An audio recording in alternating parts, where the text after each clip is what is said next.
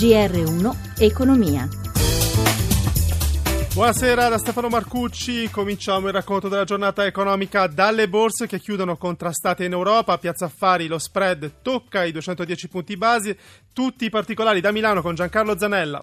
Sì, buonasera. L'andamento negativo dei listini americani con il Nasdaq che cede mezzo punto percentuale e poco meno il Dow Jones influenza le borse europee per tutta la mattinata positive. Il segno, mantengono il segno positivo in chiusura soltanto Francoforte più 0,13% e Zurigo che eh, chiude con un più 0,19%. Perde mezzo punto percentuale Madrid, in parità Parigi lo 0,22% cede Londra. A Milano il Fuzzi Mib perde lo 0,52% appesantita soprattutto dalle vendite sui titoli bancari principali Prima Banca Italiana Intesa San Paolo cede un punto, Unicredit più di due, Banco BPM e Terza Banca Italiana il 3,14%. Sul mercato obbligazionario, dopo aver toccato i 210 punti base, lo spread BTP Bund chiude a 209 punti con il rendimento del nostro decennale al 2,28%. Infine, per quanto riguarda i cambi, l'euro riesce a mantenere, seppure a fatica, il cambio rispetto alla valuta americana poco sopra un dollaro e 6 cent. A te la linea. Grazie a Giancarlo Zanella da Milano. Adesso do il benvenuto al professor Gianfranco Viesti, docente di economia all'Università di Bari. Buonasera professore. Buonasera. Apriamo allora un'ampia pagina dedicata al documento di economia e finanza a partire dalle risorse stanziate per i contratti del pubblico impiego, sono 2,8 miliardi, confermato l'aumento di 85 euro medi. Giuseppe Di Marco ha sentito il segretario confederale della UIL Antonio Foccillo.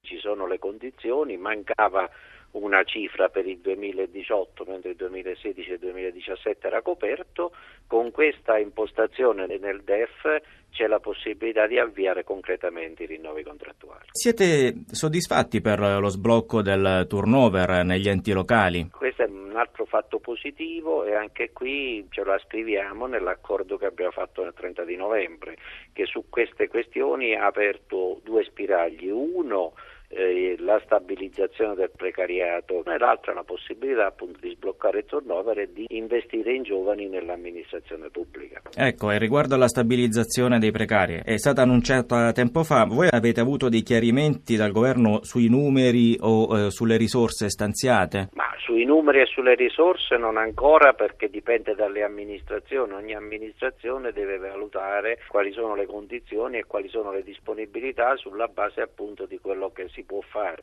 Perché eh, alcuni che hanno fatto i concorsi possono essere stabilizzati, altri che devono fare il concorso devono partecipare a concorsi interni, quindi tutto è relativo alla quantità e alle disponibilità.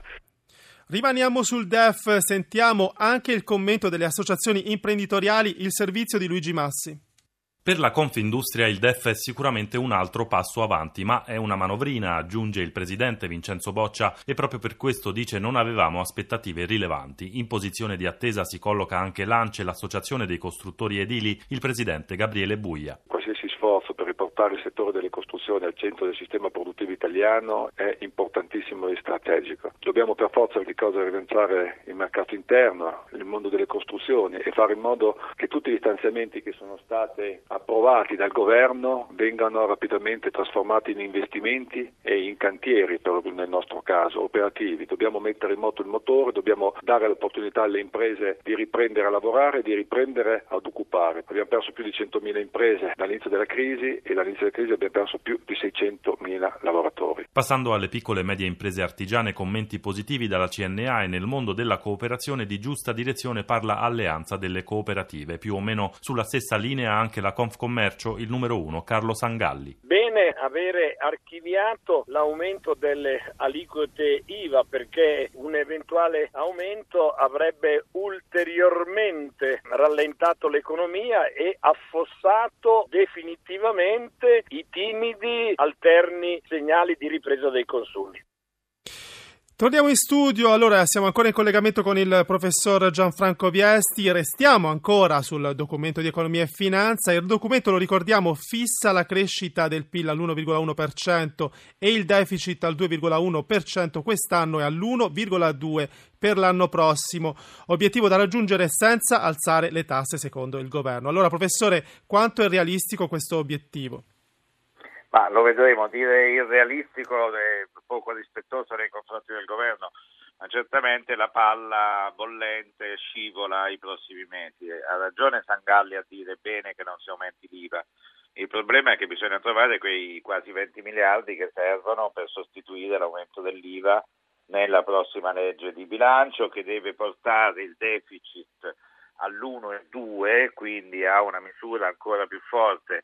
Io ho il forte timore che diciamo, una dose aggiuntiva di austerità per il prossimo biennio eh, dal, visto il percorso da cui veniamo dal 2011 in poi, avrebbe un effetto estremamente negativo sul PIL, quindi farebbe impallidire la timida ripresa e non aggiusterebbe i conti pubblici. Il timore è questo.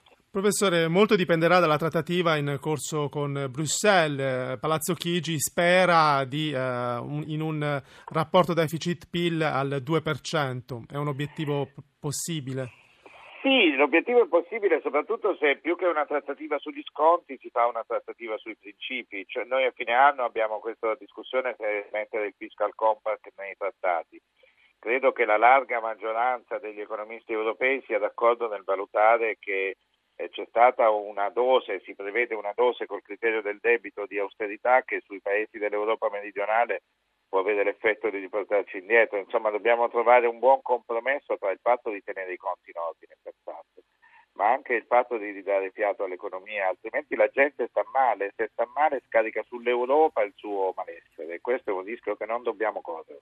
Professore, cambiamo argomento, veniamo all'Italia, sospese le trattative tra aziende e sindacati alla vigilia del giorno che dovrebbe essere il termine ultimo per trovare un accordo, per poi iniziare la ristrutturazione finanziaria della società. I sindacati hanno fatto una proposta sul costo del lavoro che è stata rigettata, a questo punto le cose si mettono male, professore? Eh, temo proprio di sì. Eh, come nessuno può eh, criticare il governo perché non ci vuole mettere degli altri soldi per quello che abbiamo detto prima, ma anche per tutto quello che è successo in, in Alitalia in passato. È una compagnia privata e dunque non possiamo ripubblicizzarla. C'è un duplice problema molto grande. Uno è ovviamente sui lavoratori di questa azienda molto concentrati a Roma anche sugli effetti che questo può avere e l'altro è sull'efficacia del sistema di trasporto aereo interno al paese. Insomma, eh, al momento non, non, si vede la luce perché le richieste dell'azienda sono state così dure che non so se i sindacati potranno mai accettarle. Stiamo a vedere, ma preoccupazione mi sembra del tutto giustificata. Grazie al professor Gianfranco Viesti con cui ci risentiamo domani, noi ci fermiamo qui, grazie, grazie a Cristina Pini per la collaborazione, Alessandro Pazienza in regia, da Stefano Marcucci, buon proseguimento su Radio 1.